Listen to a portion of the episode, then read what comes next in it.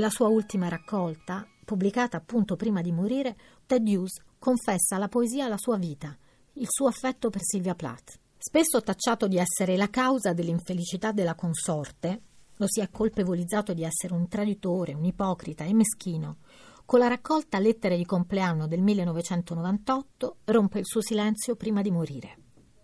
Se in Woodville, la poesia che dava il titolo alla raccolta del 67, Hughes si chiedeva chi sono io rivoltava le foglie a bordo del fiume per cercarsi e in un'immagine si dichiarava conosciuto alle erbe e sconosciuto a se stesso.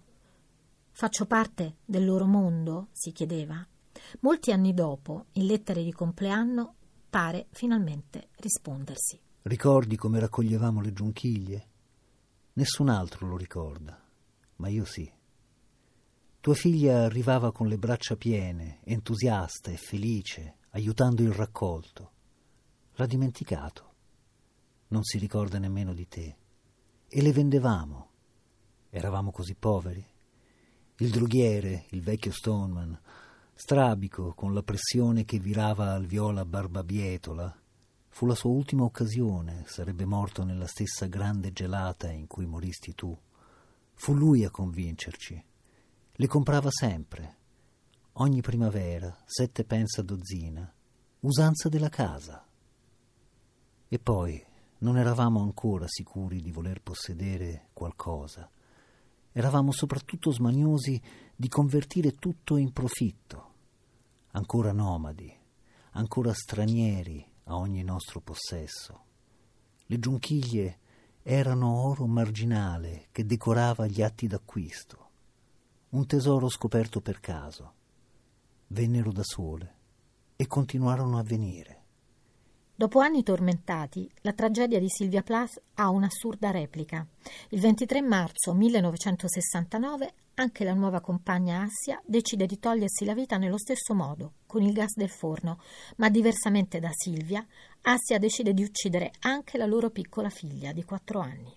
Nell'agosto del 1970 Hughes sposerà Carol Orchard, un'infermiera, matrimonio che durerà 28 anni fino alla fine di lui avvenuta il 28 ottobre 1998 per un infarto. Ma anche dopo morto, nel 2009, quindi dieci anni fa, quel suicidio di Silvia si rifrangerà ancora, questa volta su Nicholas, uno dei due figli di Ted e Silvia, che si impiccherà a 47 anni. Come se non uscissero dalle zolle, ma cadessero dal cielo. Le nostre vite erano ancora una scorreria nella fortuna. Sapevamo che saremmo vissuti per sempre. Non avevamo scoperto quale fuggevole occhiate dell'Eterno siano le giunchiglie, né mai identificato il volo nuziale della più rara effimera, i nostri giorni. Il poeta fu accusato di essere un uomo dal cuore di pietra, colui che aveva indotto due donne al suicidio. Qualcuno tirò via a colpi di scalpello il suo cognome dalla tomba di Silvia Plath lui si chiude in un impenetrabile silenzio. Ma ecco che, a 35 anni da quella morte e precedendo di pochi mesi la propria, Ted Hughes pubblica il 29 gennaio 1998 in Inghilterra queste lettere di compleanno, nelle quali offre in versi una sua versione dei fatti, di una vita intera, veemente e intensa, una lunga dichiarazione d'amore per Silvia. Le vendevamo destinate ad avvizzire. Il raccolto si infitiva più in fretta di quanto riuscissimo a sfoltirlo. Finì che ne fummo sopraffatti e perdemmo le forbici, dono di nozze. Da allora ogni marzo continuano a levarsi dagli stessi bulbi, gli stessi vagiti dal disgelo.